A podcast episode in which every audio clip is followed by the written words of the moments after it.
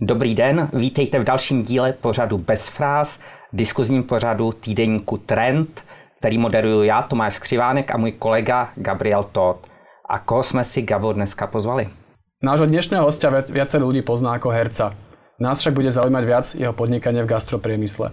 Prvú kaviareň založil, keď mal 20 rokov, dnes ich má sieť 9 prevádzok. Marek Fašiank. Vítaj. Vítaj v trendu. Ďakujem pekne. Dobrý deň, prajem.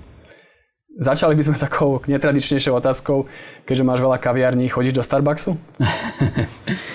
a do Starbucksu chodievam a neúplne pravidelne skôr sa tam chodím inšpirovať, respektíve pozrieť sa, že čo majú nové, pretože predsa je to, je to obrovský globálny hráč, ktorý, ktorý má veľa dobrého a veľa sa od nich takisto dá naučiť. Ale úplný fanúšikom Starbucksu, respektíve tohto druhu kaviarni nie som. Čo by si sa tak akože od nich vedel inšpirovať, alebo ak si sa možno niečo inšpiroval od nich, čo je také zaujímavé? Úžasný marketing, čiže marketing by som povedal, že ich aj stojí za tým, za tým obrovským úspechom, ktorý, ktorý táto značka celosvetovo má. A takisto sa mi aj veľmi páči ich dizajnový vývoj, kam sa v poslednej dobe posunuli a aj čo sa týka toho dizajnu, tak je tam naozaj veľa, veľa vecí pre mňa na inšpiráciu. Jak ty si sa dostal k tomu podnikání? Úplnou náhodou. Úplnou náhodou. A bolo to počas vlastne bol som myslím prvák na vysokej škole. Mal som kamaráta, ktorý uh, už prevádzkoval nejaké kaviarne v tej dobe, starší kamarát o niečo a ja som mal možnosť dostať nás s takým malým bufetom do jedného, jedného centra v rámci Bratislavy, záhradného, alebo ako by som to nazval. A tak sme si povedali, že tak poďme to skúsiť, ja tam viem vybaviť nejakým spôsobom dobrý priestor za dobrých podmienok, poďme tam skúsiť spraviť bufet. No a na základe vlastne tohto, tejto malej nevinnej spolupráce, samozrejme v tom bufete sme stratili dvakrát toľko peňazí, ako sme zarobili, ale bola to jedna obrovská škola a vďaka tomu v podstate sa rozvinula moja spolupráca s týmto, s týmto spoločníkom. Dostali sme príležitosť prevziať už jednu zaujímavejšiu prevádzku v, v obchodnom centre toto v Bratislave, vlastne v Auparku, ktorá bola pre nás, by som povedal, taký ten, taký ten taká tá prelomová prevádzka, ktorú sme, išli sme relatívne do veľkého rizika, pretože odstupné v tej dobe na tú dobu bolo relatívne vysoké za tú prevádzku. Ale my sme tomu priestoru verili, verili sme v podstate našim schopnostiam, mysleli sme si, že to vieme robiť možno lepšie ako tá prevádzka, čo tam bola pred nami.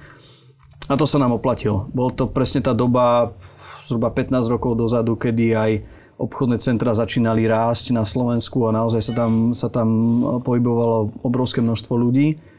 A túto prevádzku sme rebrandovali, dohodli sme sa na nadštandardnej spolupráci s jednou veľkou e, kávovou značkou, vlastne e, rakúskou. A túto prevádzku sme rozbehli úspešne.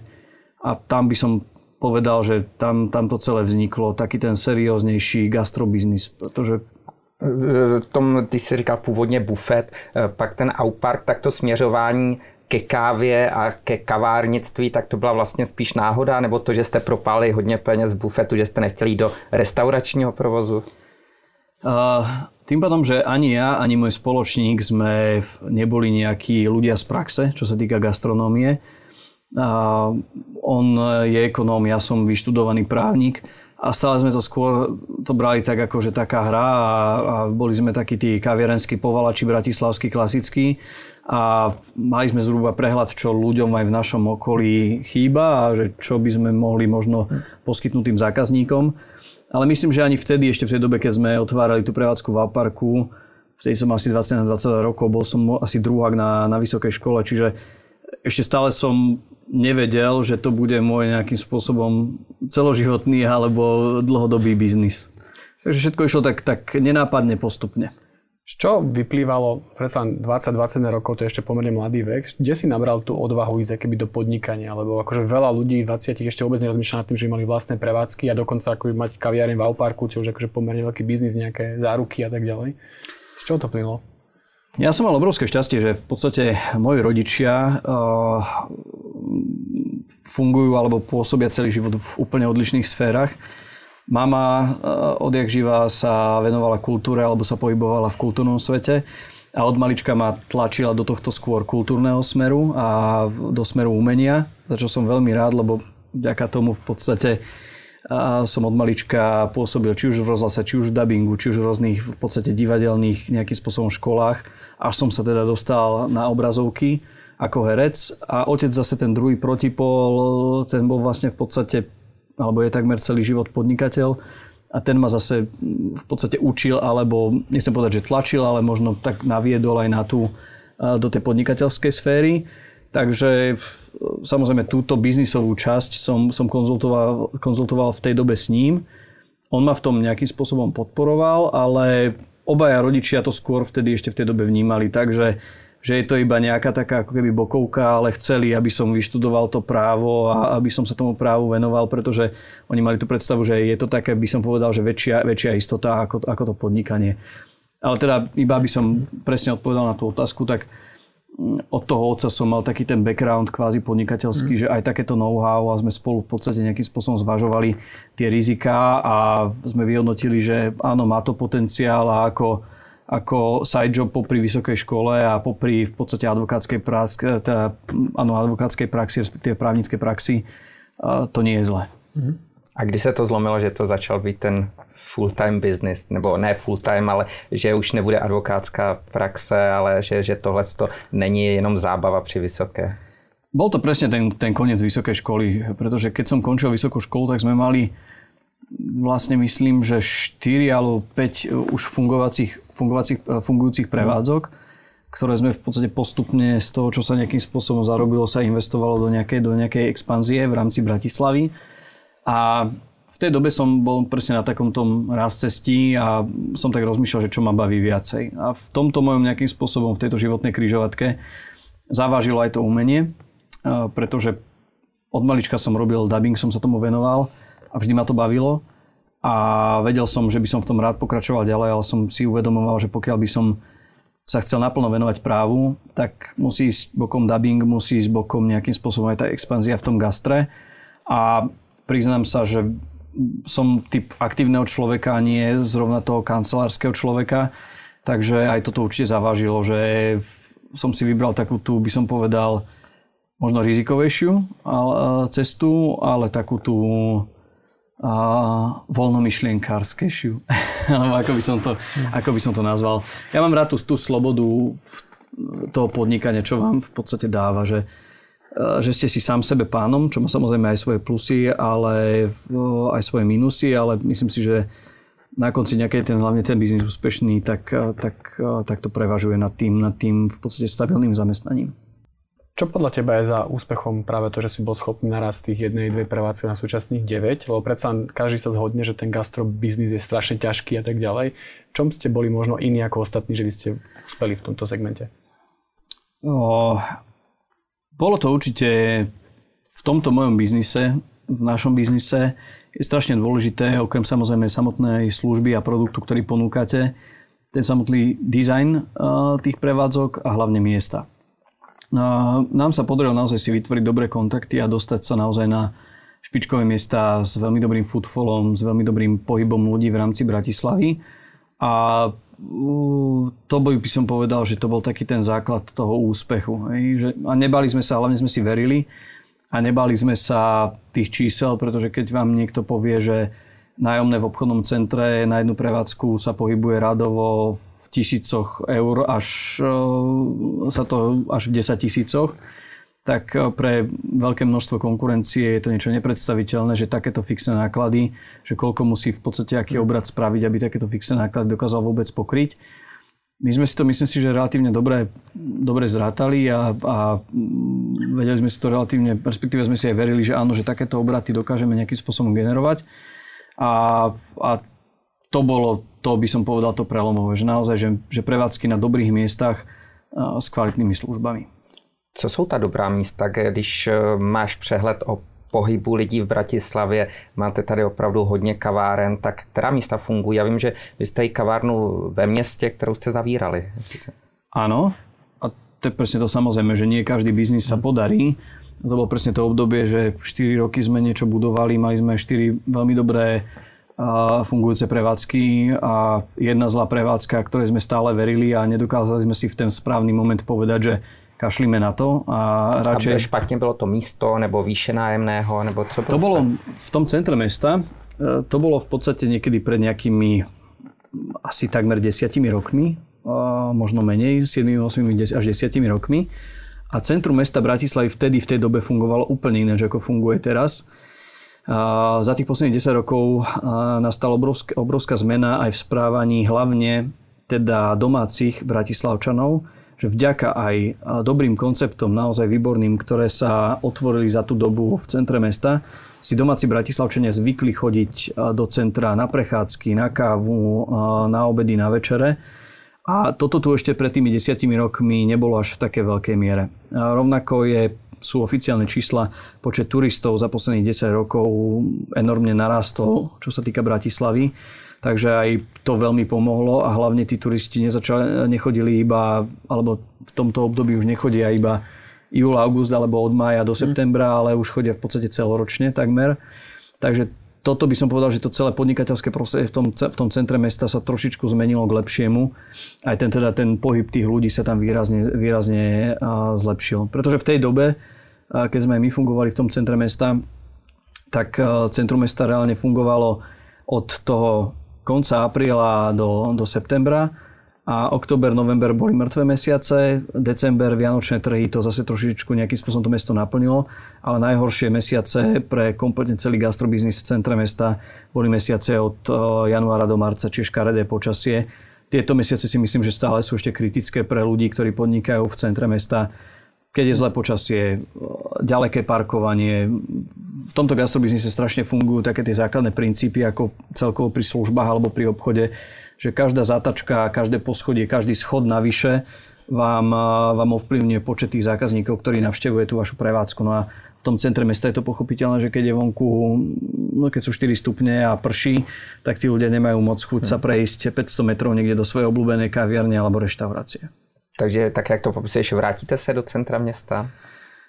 Ja by som sa veľmi rád možno, lebo to centrum mesta má tú svoju charizmu a má tú svoju atmosféru obrovskú ale nie je to teraz úplne v tom to-do liste, ktoré by som musel nejako v najbližšej dobe realizovať. A z hlediska těch nákupních center můžeš říct, a e, nejsme v televizi, můžeme přímo jmenovat, kde to funguje, kde si myslíš, že se nevrátili třeba po koroně zákazníci v takové míře, nebo už dřív zaostávali, tak jak máš přehled vlastně, že jste primárně vlastně v obchodních centrech. Áno. Uh, teraz vlastne aktuálna situácia v obchodných centrách je taká, že prevádzky ako Eurovea, kde máme vlastne prevádzky, tak to funguje, to naozaj sa to rozbehlo, pretože tí ľudia na terasy sa rozbehli a, a im to chýbalo po tom roku, to socializovanie sa. Ale napríklad aj vidíme to v, v týchto prevádzkach našich, že ľudia sedia iba na terase alebo v vnútorných priestoroch, ktoré sú dosť veľké, tak tam nesedí nikto, respektíve možno 5% zákazníkov z toho celého dňa sa, sa posadí aj donútra. No a toto presne týmto, kvôli tomuto trpia aj ostatné prevádzky, ktoré máme vyslovene iba vnútri v obchodných mm. centrách, že vnímame nižší footfall, znížený pohyb zákazníkov v tých obchodných centrách. V niektorých my na tržbách to cítime zhruba o 50% pokles za, keď porovnáme mesiace, dajme tomu teraz posledný máj alebo, alebo mm. jún zatiaľ, keď porovnávam z roku 2019, keď bola situácia v podstate normálna ale je to prirodzené, pretože tí ľudia, ako náhle je možnosť ísť von, tak sa tlačia von. Takže uh, neviem, nakoľko sa to vráti do normálu, neviem, nakoľko sa zmenilo správanie tých zákazníkov, uh, ktorí si zvykli nakupovať všetko cez e-shopy a všetko, či, či tá kultúra navštevovať opäť obchodné centrá sa vráti do normálu do roku, dajme tomu 2019, uh, tak to som sám zvedavý, že že či to bude na tých 100% alebo že či tam bude v najbližšej dobe ešte nejaký pokles. Ak si odmyslíme lokalitu, ktorú si spomínal, čo je podľa teba nejaký nejaká kaviareň dokáže odlíšiť od tej inej. Akože typu je to nejaká služba, je to kvalita produktu. Ale mne to príde, že tá kaviareň ako z pohľadu teraz myslím návštevníka je, že ty tam máš nejakú kávu, že tam je koláčik, že je tam nejaká servírka, ktorá na teba usmeje, že v čom sa ešte dá tá kaviareň niečo vymyslieť naviac? Je to trend posledných rokov a to je ten marketing. Hej. Samozrejme, vy musíte mať dobrý produkt v prvom rade. Mm-hmm. A vy musíte mať výborný produkt, musíte mať príjemné miesto, či je pekný dizajn. Ja môžem hovoriť samozrejme, ako to funguje v Bratislave, pretože tuto hlavne som etablovaný. A zvyšok Slovenska, samozrejme sú tam obrovské regionálne rozdiely. Ale keď hovorím o Bratislave, tak tuto je naozaj, ľudia si veľmi potrpia na, na, na dizajn, ako sa v podstate v tom mieste, mieste, mieste cítia a samozrejme ten produkt a, a, a obsluha. To je, to je vlastne základ. Ale toto, toto trojkombo, alebo vlastne tieto tri základné veci, by takisto ešte negarantovali ten úspešný koncept bez kvalitného marketingu. A teraz naozaj neskutočne za posledné roky sa vyšvihli tie sociálne siete. V podstate ľudia chodia do prevádzky si fotiť tie jedla, čiže veci, ktoré, dajme tomu, pred 5 rokmi sa všetci sústredili na to, že tie jedla musia byť dobré a chutné, ale teraz musia byť aj pekné. A niekedy nemusia byť až tak chutné ako pekné. Hej? Aby si tí ľudia to dali na sociálnu sieť, odfotili sa. Veď myslím, že každý z nás to zažil, že príde na kávu, na kávu alebo do, do reštaurácie a vidí okolo seba stoly, ktoré si objednajú a keď im príde objednávka na stôl, tak najprv prvých 5 minút si ju fotia až potom sa do nej vlastne pustia. Takže toto je absolútny, by som povedal, základ pre moderné prevádzky v tejto dobe, že naozaj že musia vytvoriť to prostredie fotogenické a pekné a zaujímavé. Aj ten produkt, ktorý majú, musí byť niečím zvláštny, niečím špeciálny, aby sa to nejakým spôsobom, aby bol virálny ten produkt a tým pádom sa stáva aj tá prevádzka virálna a o to viacej tých zákazníkov si priťahuje. Takže ešte aby som iba doplnil, že vďaka tomuto, vďaka tomuto trendu a vďaka tomu, že tá prevádzka môže byť, vymyslím si aj v okrajovej časti Bratislavy, ale pokiaľ naozaj poskytuje dobrý a, a pekný produkt, tak si stiahne, dokáže si stiahnuť zákazníkov aj z opačného konca mesta. Uh-huh. Čo si myslím, že v minulosti takto nebývalo. V jakých lokalitách eh, by tě teda potenciálně zajímalo, kdyby se rozhodli znovu expandovat, eh, tak budovat, budovat další kavárny? Je to všetko o príležitosti samozrejme aj o obchodných podmienkach a o miestach. My vlastne naše koncepty vždy ako keby máme tých konceptov viacero a ich šijeme na konkrétne prostredia, na konkrétny, konkrétny typ zákazníka, lebo darmo budete robiť, vymyslím si, v budove, v office budove, kde máte zamestnancov tej budovy od 8 do 6, tak zbytočne tam budete robiť cocktail bar dole. Málo ktorý zamestnávateľ je natoľko tolerantný, aby počas lunch breaku dovolil si odskočiť nie na rezeň s rýžou, ale na, na dajkiri zamestnancom. Takže to napárovanie konceptu je na tú konkrétnu lokalitu veľmi zaujímavé, ale ja už sa skôr, mňa baví hlavne aj pri tejto vlastne mojej práci, ma najviac baví tá, tá kreatívna časť, tá kreatívna zložka, to je zase to prepojenie možno s tým umením. A mňa baví robiť nejaké špecifické projekty a špecifické prevádzky Samozrejme, prešli sme si od obyčajných vlastne kaviarní až po našu vlastne poslednú prevádzku, ktorá je klik, ktorá je jedna taká naša vlajková loď, čo zase sme sa tam trošičku vyhrali a zase sme to chceli nejakým spôsobom tú atmosféru zase takú trošku barovú do toho dostať. A vraciam sa možno k tomu centru mesta, že možno nie ani tak z pohľadu toho biznisu, lebo naozaj to podnikanie v tom centre mesta nie je jednoduché, ale z pohľadu tej atmosféry a, a z pohľadu nejakej takej tej toho chtíču vytvoriť niečo výnimočné, tak to centrum mesta je najlepšie. Pretože tam naozaj, pokiaľ, tam, tam sa môžete vyhrať a tá samotná atmosféra, ktorú to, to staré mesto dýcha, tak uh, vám ponúka obrovský priestor vytvoriť niečo výnimočné. Já se ptám právě i z hlediska těch lokací, když si popsal, že je minus 50% v nákupních centrech, tak kde jsou ty příležitosti? Těch 50% je strašně moc, to je ohromný propad. Áno, je to obrovský prepad, ale hovoríme reálne, pretože v podstate v obchodných centrách môžeme bez obmedzení fungovať posledné 2 týždne alebo 3 mhm. týždne. Čiže je to strašne krátka doba. Hovoríme, je to iba pochopiteľné, že tí ľudia s pekným počasím sa teraz trávia ten čas vonku.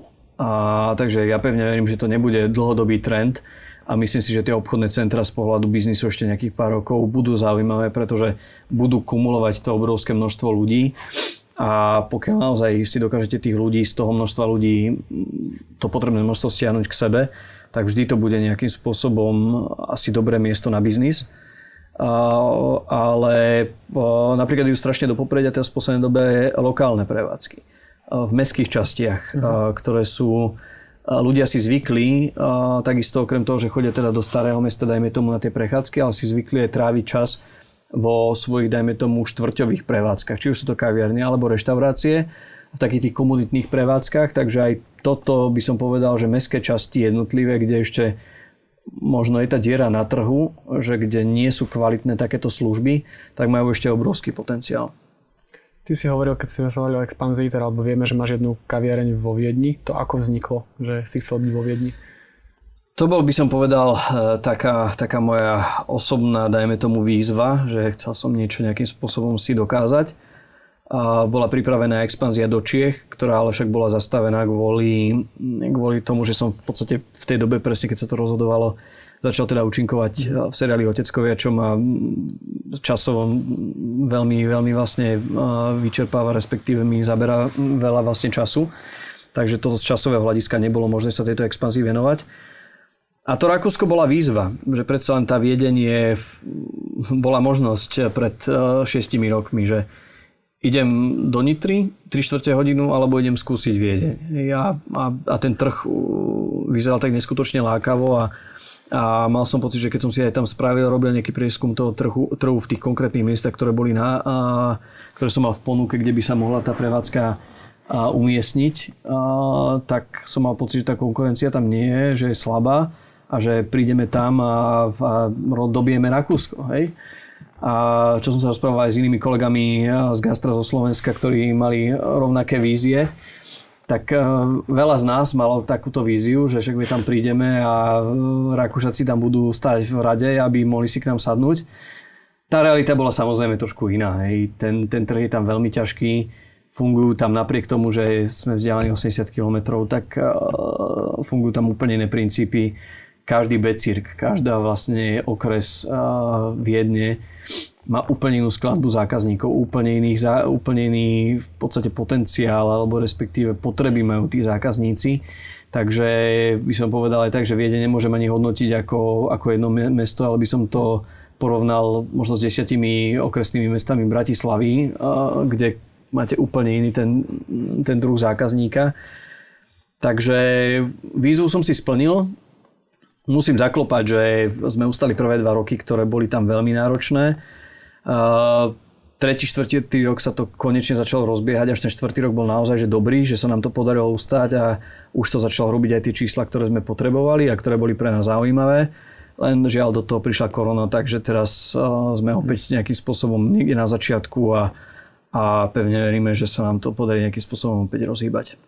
Uh jak se liší ta skladba zákazníků a vůbec i to portfolio, co vyžadují teda ty zákazníci od bratislavské kavárny. Já jenom, eh, když jsem si dělal monitoring, tak jsem četl reportáž plus sedmičce, kde porovnávali stejný dortík eh, v Bratislavě a ve Vídni. Psali, myslím, že ve Vídni stojí 12 euro, v Bratislavě 9 euro a navíc je na něm šlehačka. Tak jenom se ptám, jak je to v reálu a trošku hlouběji. Jak... No a to je, presne, to je presne to, že sa nedá ani Viedeň uh, hovoriť ako o jednom celku, pretože samozrejme, keď ste v jednotke, v Becírku, v starom meste, tak áno, tam aj káva stojí 4 alebo 5 eur, ale vo zvyšných Becírkoch uh, kvôli tej skladbe toho obyvateľstva, ktoré sa tam vlastne nachádza, aj tie ceny sú, by som povedal, už, už veľmi príbuzné Bratislave, pretože Bratislava je extrémne dráha, hej. Takže nás už Bratislavčanov len tak niečo neprekvapí, keď ide do zahraničia, čo sa týka cien. Takže hovorím, nemôže sa Viedeň hodnotiť ako celok. Ale mm, tí zákazníci fungujú tam, fungujú tam iné veci, mám pocit. A nehovorím teda iba z vlastnej skúsenosti, ale čo som tam aj rozprával s ostatnými ľuďmi. Oni majú radi, tí Rakúšaci, také, takéto svoje staré, a nechcem povedať, že zašle, ale, ale niečo také, čo má nejakú takúto starú ich atmosféru a paradoxne koncepty, ktoré sú, ktoré sú pekné, mladé, fresh, tak e, nie sú zárukou, zárukou toho úspechu. Napríklad aj veľmi zaujímavé majú u nás sa dajme tomu 80% káv alebo kávových drinkov, čo sa predá, je buď espresso alebo, alebo teda lungo, teda uh, väčšia, väčšia vlastne káva a, a u nich zase je, sú veľkí, veľkí milovníci zase mliečných káv, hej, čiže všelijaké rôzne melanže a, a kapučina a latečka, tak toto je to, čo by som povedal, že tam tvorí tých 70 až 80 mm, toho objemu vlastne z, z predaných káv. Ale sú tam rôzne akože tie, tie nuancy a takže to podnikanie tam je je úplně jiné jako na Slovensku. A ještě pro mě je to jiné, třeba myslím, z hlediska i struktury nákladů, náklady na nájemné, náklady na personál, e, jako, protože panuje že představa, že personální náklady tam budou výrazně vyšší, jaké jsou náklady v obchodních centrech, netuším, čili jak tohle to vypadá vůbec postavit ten koncept, jako v čem jsou ty vstupy jiné, než při tom, když to stavíš na Slovensku. Najväčší rozdiel nie je ani tak v tých nájmoch, pretože v podstate aj ja, čo tam fungujem v rámci nadnárodného koncernu Unibel Rodamko vlastne v Donau centre, a tento istý vlastník vlastní ešte vlastne stále Aupark Bratislavský. Hmm a tie najmy sú, sú porovnateľné s tými vlastne mhm. top destináciami v rámci Bratislavy. Hovorím ale zase, keď, mhm. keď hovorím teda o tých obchodných centrách, samozrejme v centre Viedne Viem, že sa pred desiatimi rokmi pohybovali najmy 100-150 eur m štvorcový. Hej. Neviem, kde sa pohli tie ceny teraz aktuálne, o tomto, o tomto nemám nejakú informáciu. Uh, už aj v Bratislave na, v starom meste sa tie, tie tá cena za metr štvorci už atakuje pomaly tiež tú stovku, ale hovorím čísla aktuálne a, a toto sú čísla vlastne z pred nejakého roku. Ale v rámci obchodných centier tie, tam nejaký obrovský rozdiel nie je. To isté, čo sa týka vlastne marže, je tam o niečo vyššia marža, tým pádom, že tie ceny sú o niečo vyššie ako, ako na Slovensku a ten tovar zhruba stojí rovnako, veľmi porovnateľne, čiže potraviny, aj tie základné zložky, z ktorých vlastne tvoríte produkty, tie ceny sú veľmi, veľmi porovnateľné s tým Slovenskom. A najväčší rozdiel naozaj, čo je, je e, tá cena práce. Tam je tam, tam, je tam naozaj akože ustrelená, že mm, ja neviem, e, pre porovnanie e, cena práce na čašníka je v Bratislave zhruba 1000 eur a v, vo Viedni máte, myslím, teraz aktuálne nejaký 2200 alebo 2300 eur. Čiže tá cena je takmer, takmer dvojnásobná. A, takže toto je ten najväčší, najväčší rozdiel. Plus samozrejme tie veci ako 12. 13. plat pre zamestnancov. Takže to by som povedal, že je ten, že je ten najväčší, najväčší rozdiel a fakt by som odporučil ľuďom, ktorí, ktorí majú chuť expandovať do Rakúska, aby si to naozaj radšej, radšej 3 4 krát prepočítali, že či to vychádza alebo nie. Takže chceš ešte raz v Rakúsku alebo prípadne na nejakých iných trhoch na Slovensku, do Čiech vrátiť sa? Takto, v Rakúsko už asi nie, tým pádom, že naozaj, že gro aj tú základňu máme tu na Slovensku a pokiaľ máte jednu prevádzku v Rakúsku, tak aj kvôli tým vlastne tým zdovým nákladom všetkému, a ten management eh, by som povedal 100% si nemôžete dovoliť eh, na tú prevádzku, aj celý vlastne background. Takže vždy je to nejaký kompromis. Čiže buď tam ísť naozaj so s, veľkou, s veľkou sieťou a ísť do väčšieho rizika, mm. a, alebo keď ide človek s jednou prevádzkou, tak, a, eh, tak buď tam je reálne na tej prevádzke, alebo nikdy tá prevádzka nebude taká 100% alebo až taká, až taká dobrá alebo úspešná, ako, ako keď ten človek má priamy dohľad na tú prevádzku, dajme tomu toto v Bratislave alebo na Slovensku. A predsa len aj tá rečová bariéra, aj všetko, na všetko v podstate potrebujete externé, externé služby, ktoré sú tam výrazne drahšie takisto. Takže z, z biznisového hľadiska vidím väčší potenciál ešte stále na Slovensku a skôr sa teda fokusujem na expanziu v rámci Slovenska a nie, nie už Rakúska. A to Česko ťa opustilo také?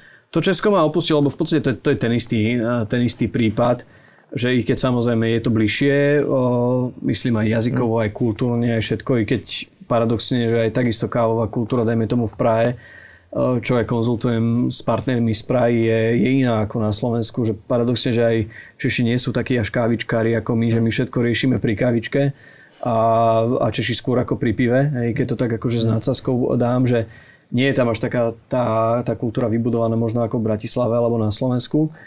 Ale hovorím, e, čo sa týka biznisu tohto gastro, tak sa fokusujem primárne teraz na Slovensko a skôr rozmýšľam, že možno aj opäť nad nejakou diverzifikáciou skôr toho rizika a skôr nad e, investovaním e, do nejakých iných, iných, do nejakých iných sektorov, pretože to gastro je, je pekný biznis, ale je veľmi ťažký biznis a veľmi nevyspytateľný biznis. Takže kvôli tomu aj posledný rok, respektíve rok a pol nám ukázal, že, že naozaj tá diversifikácia toho rizika alebo toho portfólia sa rozhodne vypláca. Keď sa spomínam tú koronu teda, tak aké sú nejaké dopady na tvoje podnikanie korony? Jak to skončilo teraz už vlastne malinky začína sa to do normálu všetko, tak ako to vyzerá dnes? Ja musím zaklopať, že zatiaľ sa nám podarilo vlastne udržať všetky prevádzky. Aj sme ich teda znovu otvorili, aj teda dúfam, že nebudeme musieť ani jednu z nich zavrieť. Nás podržalo to, že sme v podstate veľká sieť a že sme v podstate tie peniaze museli prelievať. Keď boli, dajme tomu, niečo bolo otvorené, tak musela si táto prevádzka pomôcť v podstate ostatným prevádzkam, ktoré negenerovali žiadne tržby, iba vlastne čisté náklady. Uh, takže nejak sme túto situáciu ustali aj vďaka v podstate či dotáciám, či v podstate nejakým, nejaké, nejaké pomoci. Uh, takže ústa sme to ustali, akurát z pohľadu nášho biznisu to spravilo to, že aj gastrobiznis, aj vlastne každá, každá naša prevádzka funguje bežne, že máte nejakým spôsobom vytvorený nejaký, nejaký plán návratnosti a reálne toto nám brutálne zoškrtalo, tento plán návratnosti, pretože mm, hlavne tieto obchodné centrá vám ponúkajú krátkodobé, no, krátkodobé a nie príliš dlhodobé kontrakty na 5 až 7 rokov, dajme tomu teraz je taký trend. A vy keď nainvestujete do nejakej prevádzky mm, obrovské množstvo peňazí, a rátate s nejakou návratnosťou. Hej. V ideálnom prípade pri tom gastre sú to 3, 4 do 5 rokov, pretože tam je ničia sa veci a všetko. Takže nám toto spravilo obrovský, obrovský škrt cez rozpočet to, že, a, že v podstate my si môžeme teraz dva roky ako keby z tohto plánu návratnosti odpísať a z dlhodobého hľadiska tá investícia dostala teda, teda riadne zabrať. A toto utrpela. Takže ja pevne verím, som práve prebiehal nejakým spôsobom rokovania s prenajímateľmi a pevne verím, že sa mi podarí ako keby tie naše nájomné zmluvy predložiť minimálne o tú dobu tých dvoch rokov, ktorá z nášho pohľadu pre nás znamená iba to, že ak aj sa niečo v roku 2020 zarobí, 2021 teda, tak to bude iba čisto, bude použité na, na, na kompenzovanie vlastne strát. Tak pevne verím, že sa nám podarí s prenajímateľmi dohodnúť, že nám aspoň túto dobu, tú dobu nájmu predloží, aby ten náš biznis plán zase dostal nejaké, nejaké reálne a zmysluplné kontúry. Jasně. E, můžeme ještě u té podpory, jako zažil si i v Rakousku teda to čerpání podpory státní v době, když byly e, zavřené provozovny. Jak se lišila ta komunikace a fungování státu směrem k podnikatelům? Tá komunikácia, ja by som to tak rozčlenil, že v tej prvej vlne tá komunikácia aj bola takmer identická ako na Slovensku. Bol tam akurát jeden zásadný rozdiel, že v podstate v prvej vlne bola pomoc, ten Kurzarbeit, v podstate dotácia vypočítavaná v Rakúsku z ceny práce a u nás na Slovensku z hrubej mzdy, čo bol obrovský problém a to nastalo obrovské množstvo peňazí na, na zachovanie tej zamestnanosti alebo tých ľudí. Ale čo sa týka komunikácie, bolo to takmer identické. Bolo to pre všetkých nové a, a ani sa nečudujem, predsa len tie úrady, všetky, ktoré boli zodpovedné, majú nejaké kapacity a majú nejakú svoju agendu a nikto nebol na to pripravený, že zrazu tá agenda sa z 10 násobí a, a budú musieť riešiť úplne niečo iné nové, takisto aj pre nich. V tej druhej fáze v Rakúsku sa tá komunikácia zlepšila, bola promptnejšia, a, ale takisto aj čo sa týka aj plnenia, aj a, trvalo to, tiež to trvalo.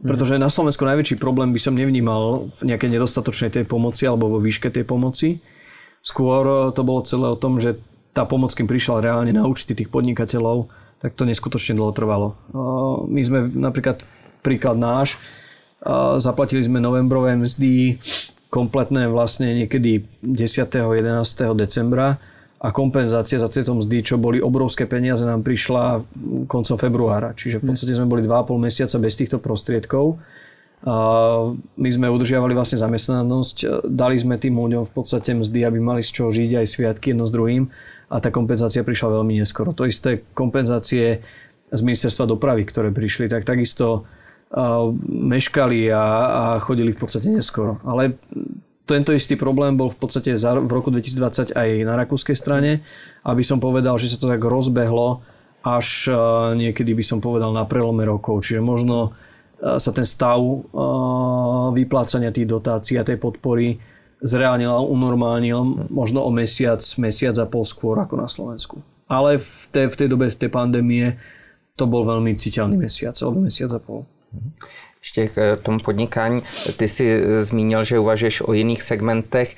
Jaká je teda ale ta vize pro to gastro? Udržovat to takhle, nebo přece podívat se do jiných slovenských měst, nebo uvažuješ třeba i o exitu z toho podnikání? Jaká, je ta tvoje vize pro další léta, pro toto podnikání?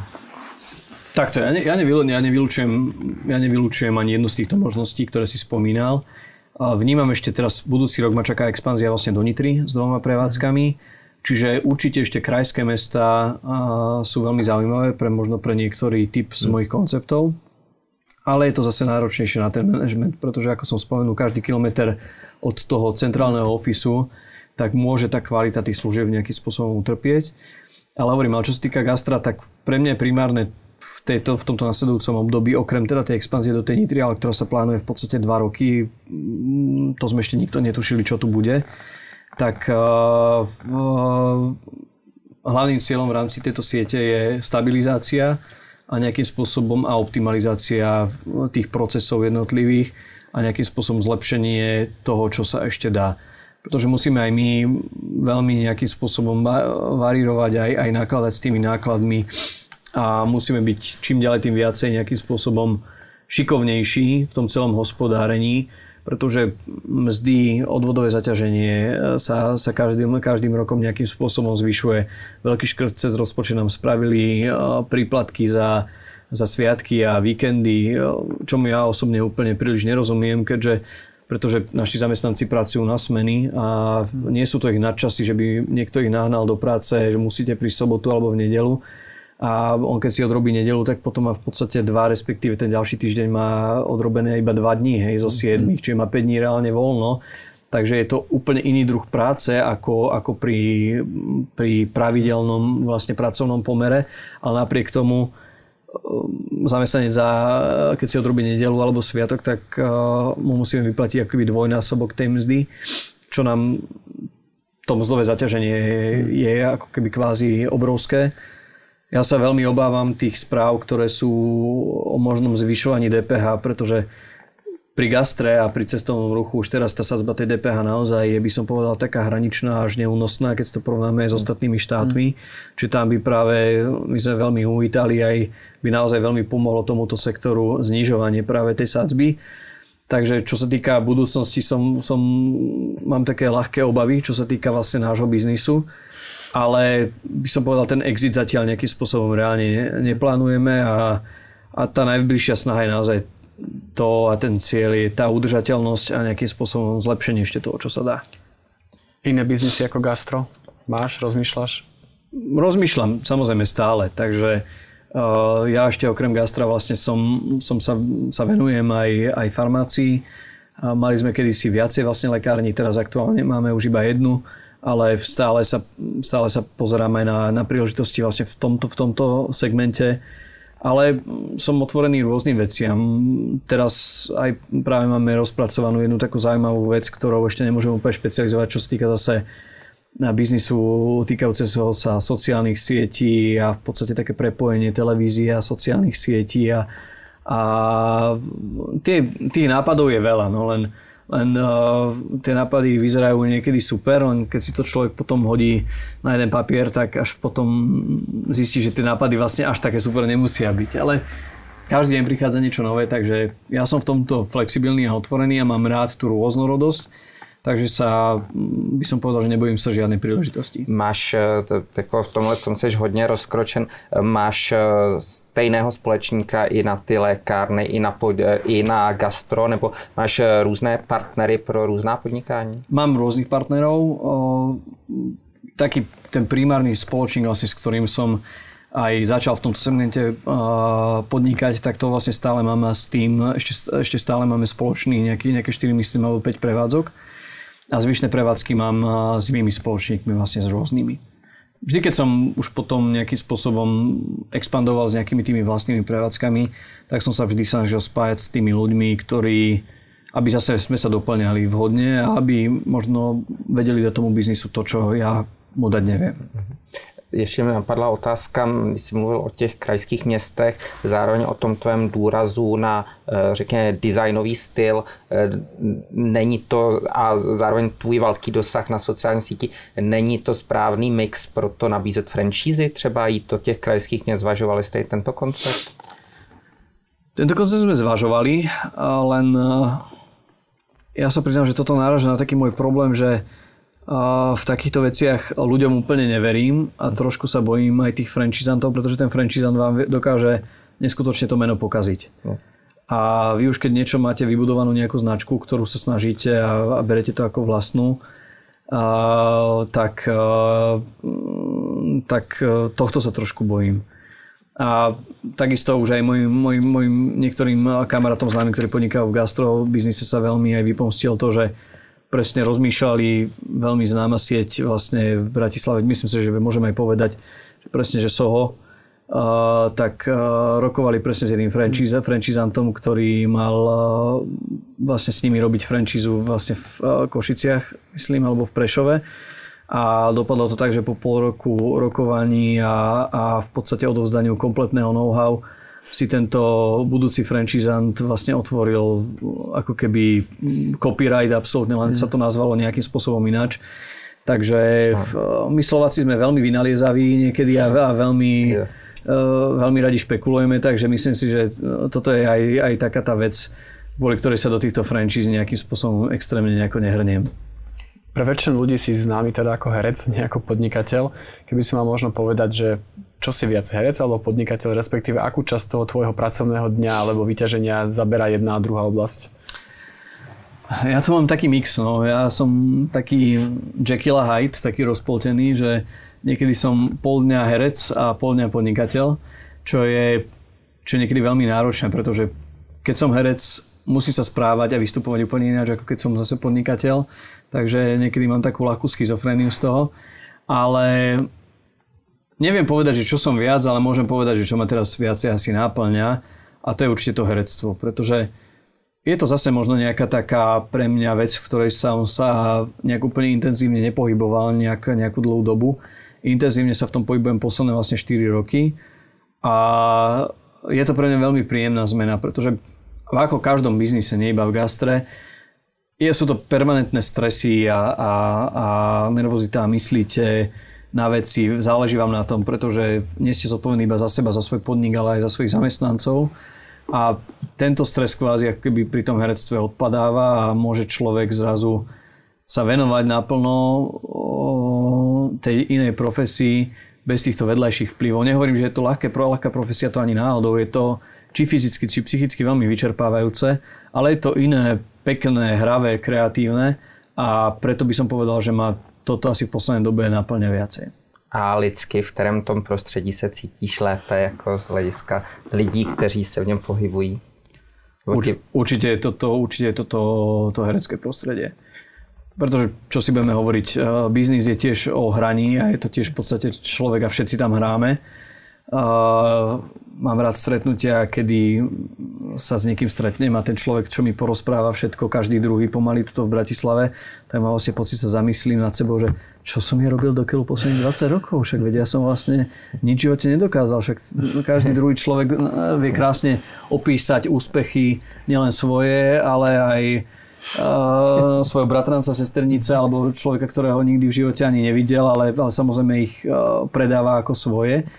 Takže aj toto samozrejme je forma hrania v tom, v tom biznise, že musíte aj toho hmm. partnera nejakým spôsobom odhadnúť a, a hráte hej, nejakú svoju úlohu, ale v tom, v tom herectve je to také, by som povedal, prirodzenejšie. A tam idete s tým, že viete, že budete hrať hej, a tí ľudia okolo, keď sa nehrá, tak, tak sú veľmi, teda väčšina veľmi milí, priateľskí a takí, takí otvorení. Čo v biznise samozrejme mám aj veľa takých hmm. partnerov biznisových, s ktorými sú veľmi dobré vzťahy, ale, ale vo väčšine tam ten odstup si radšej treba držať.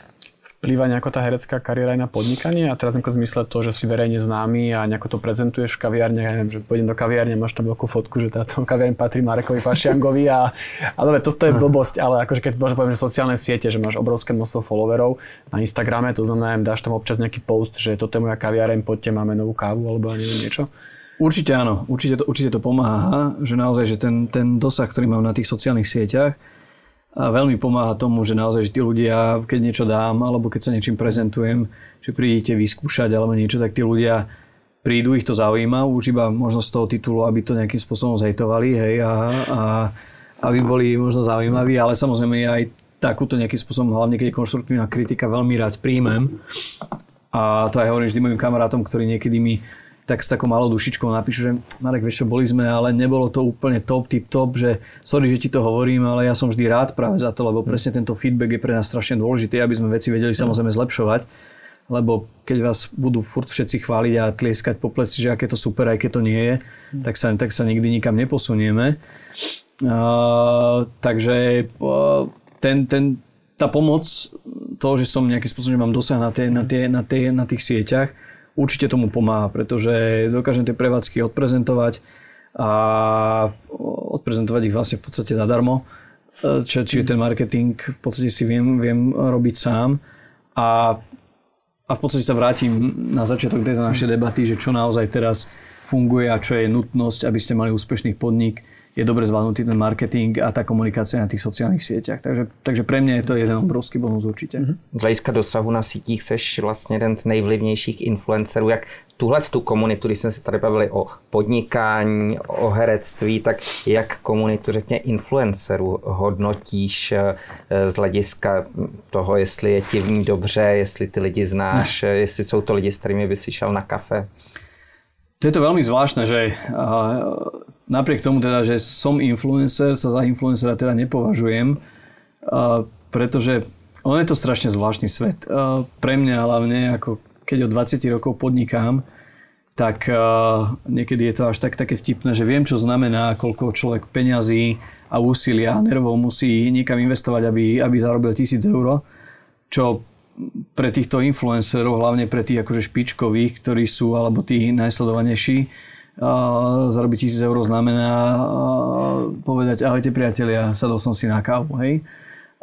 Čiže tento kontrast, týmto som ja strašne dlho som, mi to prišlo absolútne nereálne, že vlastne, že čo je toto za svet. Ale čím dlhšie sa v tom svete uvedom, pohybujem, tak si uvedomujem, že, že tento svet je budúcnosť v podstate. A tí influenceri sú, sú neskutočne dobrý nástroj na komunikáciu a na propagáciu tých produktov, pretože firmy dokážu neskutočne presne zacieli, zacieliť na toho presne zákazníka, ktorého chcú, čo sa im, dajme tomu, v televízii, v rozhlase až tak úplne niekedy presne nepodarí. A, a vhodný výber influencera, by som povedal, je stávka na istotu, keď chce niekto produkt nejakým spôsobom spropagovať. A čo sa týka tých samotných ľudí, ja by som to tiež rozdelil, pretože strašne veľa je presne tých influencerov, ktorí v podstate majú iba, ja vymyslím si, dobrú postavu, alebo, alebo alebo ja neviem, sa pekne namaluje nejaká nejaká baba a niektorým ľuďom to stačí, ale veľmi sa mi páči a, a to, sú, to by som povedal, že to sú takí tí, takí tí priemerní influenceri, ktorí dobre vyzerajú, majú pekné fotky, ale ten výstup z toho je 0,0 nič. Ale obdivujem influencerov, ktorí aj v, aj v takýchto, dajme tomu, v týchto odvetviach, ako je beauty, health and fitness niečo, vyzerajú dobre, ale dokážu aj tým ľuďom poradiť reálne na základe vlastných skúseností, že naozaj, že sú to fundovaní odborníci, študujú, mákajú na sebe a myslím si, že takýmto influencerom určite aj patrí svet a presne s takýmito ľuďmi, ktorí, ktorí naozaj nie sú iba takí nejakým spôsobom rýchlo kvasení, že boli v nejakej reality show, a na základe toho si v podstate teraz budujú kariéru alebo budú celý život žiť z predaja krémikov, uh, tak takýchto influencerov si vážim ešte viacej. Tých, ktorí naozaj na sebe makajú a tým ľuďom naozaj radia a vedia fundovane poradiť, pretože vedia a majú to naštudované a naozaj na sebe pracujú. A hovorím, takýmto influencerom určite, určite patrí svet a, takýchto influencerov naozaj obdivujem. Ty máš nejaké spolupráce platené? Tvorí to nejakú významnú časť tvojich príjmov? Mám. Tvorí to veľmi, by som povedal, zaujímavú uh, časť uh, mojich príjmov, ale tým pádom, že hovorím, že stále sa nepovažujem za toho, za toho influencera v tom duchu, že každý druhý post by mal byť nejaká spolupráca alebo niečo, pretože ja aj na tú sociálnu sieť, ja nemám potrebu dávať každý deň nejaký príspevok alebo, alebo nejaký post. Hmm pretože naozaj mi to nepríde potrebné, aby moji ľudia vedeli, že, že ja neviem, kde som ja neviem, bol včera večer, hej, alebo niečo. Čiže naozaj už, už keď tam dávam nejaký post, tak chcem, aby, aby bol niečím aspoň, aspoň čiastočne výnimočný. Hej, aby či už zobrazoval nejakú moju mm. pozíciu, alebo niečo, čo rád v živote robím, alebo niečo zaujímavé z toho života, čo sa mi stalo. Ale hovorím, tie spolupráce určite, určite sú a nebránim sa im, ale vyberám si tie spolupráce. Mm. Naozaj, už keď s niekým spolupracujem, tak naozaj to beriem, že nemá to byť reklama, ale má to byť naozaj to, že ten produkt buď mám rád a naozaj ho, ho mm. denodene používam, alebo som presvedčený, že ten produkt je dobrý a môže vlastne v podstate aj niekomu pomôcť. Pretože pokiaľ sa na to pozeráte tak, že do keľu zase dneska musím spraviť príspevok, lebo už ma, už ma tuto buzerujú, že už, mal, už to malo byť nejakým spôsobom vonku, tak to nie je dobre. Veľa ľudí to tak robí, ale to nie je dobre. Hej. Ja som sa naučil to brať, aj tie spolupráce brať tak, že OK, že tento príspevok za tým si stojím a môže to tým ľuďom pomôcť. A keď sa na to človek tak mm. pozerá, že môže to byť pre nich zaujímavé a môže im človek zdieľať nejaký zaujímavý produkt alebo informáciu, tak e, o to je aj ten nejaký spôsob ten výstup aj presvedčivejší, aj, aj úspešnejší.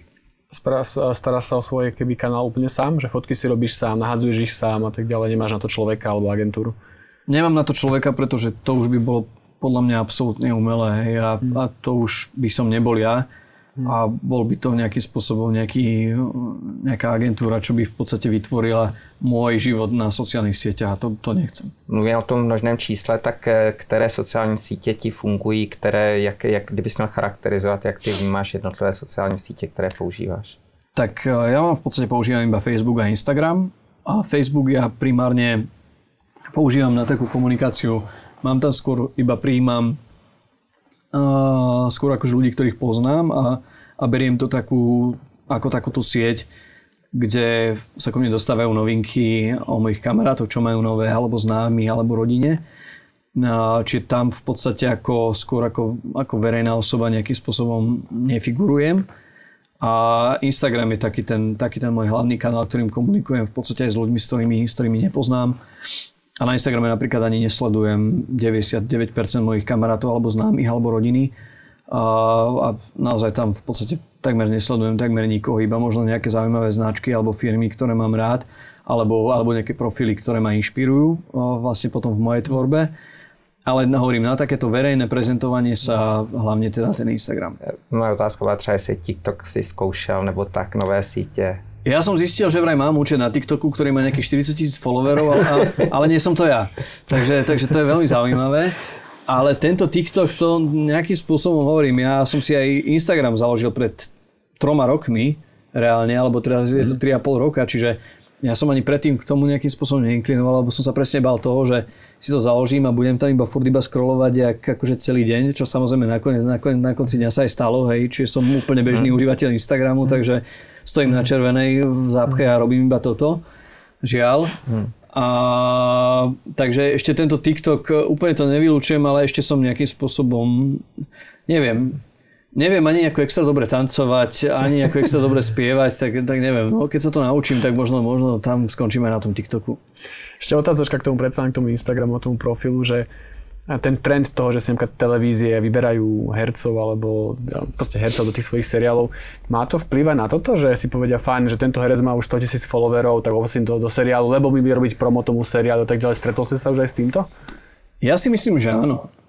Myslím si, že postupne tento trend aj prichádza aj mm. do, tohto, do tohto sveta, pretože pre televíziu je neskutočne, keď robí nejaký nový projekt, neskutočne dôležité, aby ten projekt bol dobre odkomunikovaný a aby sa spravilo okolo neho čo najväčšie nejakým spôsobom mediálne halo, aby to tých ľudí, tých potenciálnych sledovateľov alebo divákov, aby to nejakým spôsobom prinútilo alebo inšpirovalo zapnúť si tú televíziu a pozerať ten produkt.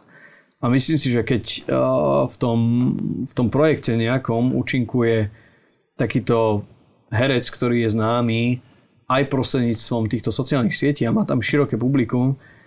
Keď si zoberete pri mojich číslach dám nejaký príspevok a vidí to 20-25 tisíc ľudí alebo pri pevnom poste 60 alebo 80 tisíc ľudí, tak už je to veľmi zaujímavé číslo, ktoré naozaj je to ako presne ako pri mojich prevádzkach, je to kvázi neplatená reklama, ktorá dokáže ale tomu projektu veľmi, veľmi, veľmi pomôcť, pretože tí ľudia si to chcú aj kvôli možno tomu svojmu obľúbenému hercovi pozrieť. Hej? Takže, takže určite je to silný kanál a myslím, že zaujímavý kanál aj pre, aj pre televízie a pre, pre promo nejakých týchto projektov.